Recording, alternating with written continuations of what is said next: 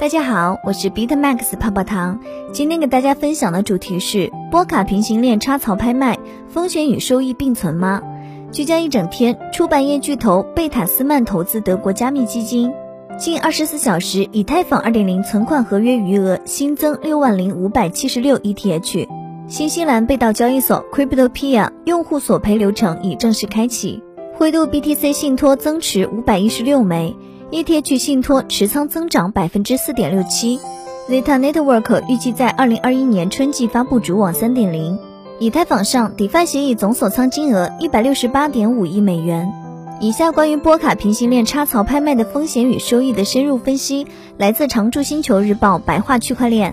最近一段时间，波卡 Kusama 平行链插槽拍卖的热度越来越高，甚至有的还推出了几百万美元的专项基金，专门扶持波卡生态项目。有人说平行链插槽拍卖蕴含着巨大的财富机会，也有人说这不过是当年 EOS 超级节点竞选的翻版，雷声大雨点小。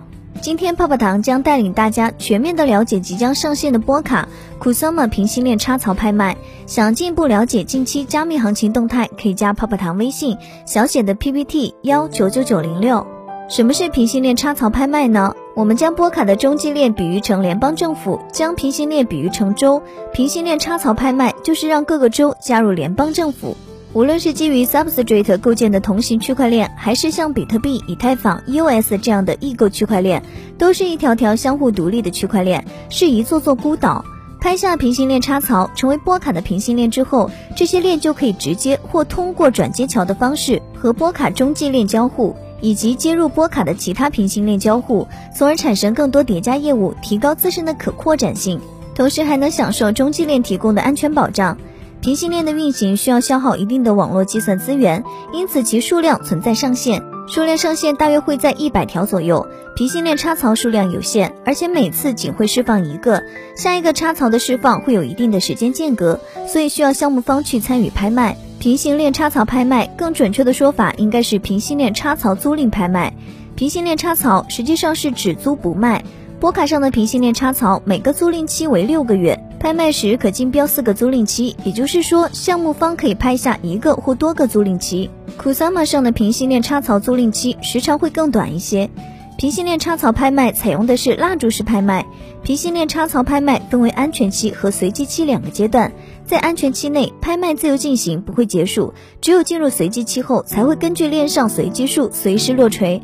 落锤的那一刻，谁这样的 Kusama 数量多，谁就能租赁到这个插槽。项目方在竞拍时出于成本考虑，不可能全部都由自己去二级市场上购买 Kusama 然后再质押给自己，而是会出台相关的激励机制，比如给予项目的 token 奖励来激励其他用户质押 Kusama 给自己。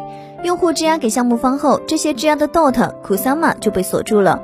如果项目方拍下了平行链插槽，需要等到插槽租赁期过后才能解锁。如果项目方没有拍下插槽，拍卖结束后解锁释放。需要特别说明的是，质押的 Kusama 还是掌握在用户手里，只是丧失了流动性，项目方并不能私自挪用用户质押的 Kusama。 这点类似于 EOS 节点投票，用户将 EOS 质押后就可以行使投票权，给支持的节点投票。质押的 EOS 只是丧失了流动性，其实还是掌握在用户手中。除了平行链插槽外，波卡系统还推出了平行线程。简单来说，平行线程可以理解为共享型平行链，这是多个项目以区块为单位共用一些特定的平行链插槽。因此，平行线程是波卡专门为那些无力承担插槽拍卖费用，或者是业务模型无需长期租赁插槽的项目设计的。那么哪些项目会参与平行链插槽拍卖呢？根据统计，尽管波卡的主网上线才短短几个月，基于波卡 Substrate 搭建的项目已经达到了308个。当然，并不是所有的项目都会去竞拍平行链插槽，但是可以预见的是，插槽拍卖的竞争会非常激烈。下面仅列举几个有代表性的、已经公开宣称要参与平行链插槽拍卖的项目。第一个呢是阿克拉。阿克拉是波卡生态中重要的 DeFi 基础设施，为波卡生态里的 DeFi 项目提供以太坊兼容支持。第二个呢是 Bifrost， 它是波卡生态 DeFi 基础协议，致力成为质押资产提供流动性的基础设施。目前推出面向 Staking 和波卡平行链卡槽的衍生品 VToken。 此外还有 ChainX、Crust、Davinia、Fala、Plasma 等等的这些项目会参与到平行链插槽拍卖。潜在的风险与收益，出于成本的考量，项目方会出台一些激励措施，比如奖励项目的原生代币来激励用户质押 DOT Kusama 给他们。这些质押的 DOT Kusama 虽然还是掌握在用户手里，但会失去流动性。如果遇上币价暴跌，质押中的 DOT Kusama 就无法及时卖出止损。这是我们在参与质押前需要考量的第一个潜在风险。第二个潜在风险是，质押给项目方的收益不如 staking 的收益高。目前项目方给出的激励机制大部分是奖励项目的原生代币，这些原生代币的价格波动大，收益波动也会变大。如果将 DOT Kusama 直接 staking 而不是质押给项目方，波卡 Kusama 会给我们 staking 奖励。staking 的收益率会根据全网的 staking 比例进行调节。平行链插槽拍卖开始后，全网的 staking 比例毫无疑问会下降， staking 的收益率会上升。说完潜在的风险，下面说说收益。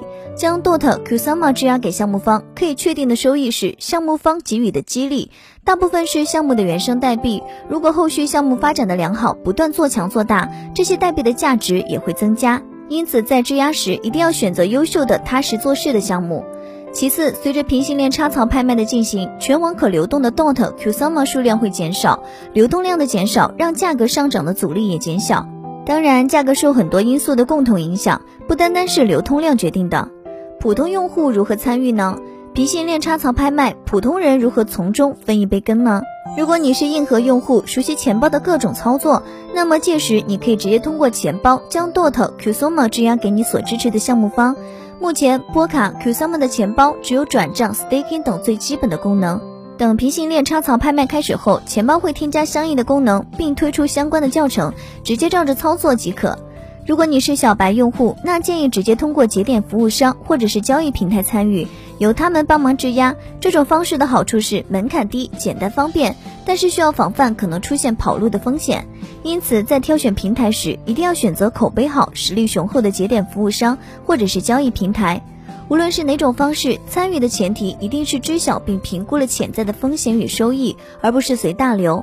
在不久前的波卡官方 Decoded 的大会上，波卡联合创始人 Robert Hebermayer 透露，目前平行链开发已经进入最后阶段，已具备初步公测条件，预计平行链将于2021年1月发布平行链测试网，2021年2月有望实现产品级交付。以上就是今日的区块链大事件，喜欢本音频的话，帮助转发截屏发给泡泡糖领取奖励哦。好了，今天的节目到这就要结束喽，咱们下期再见，拜拜。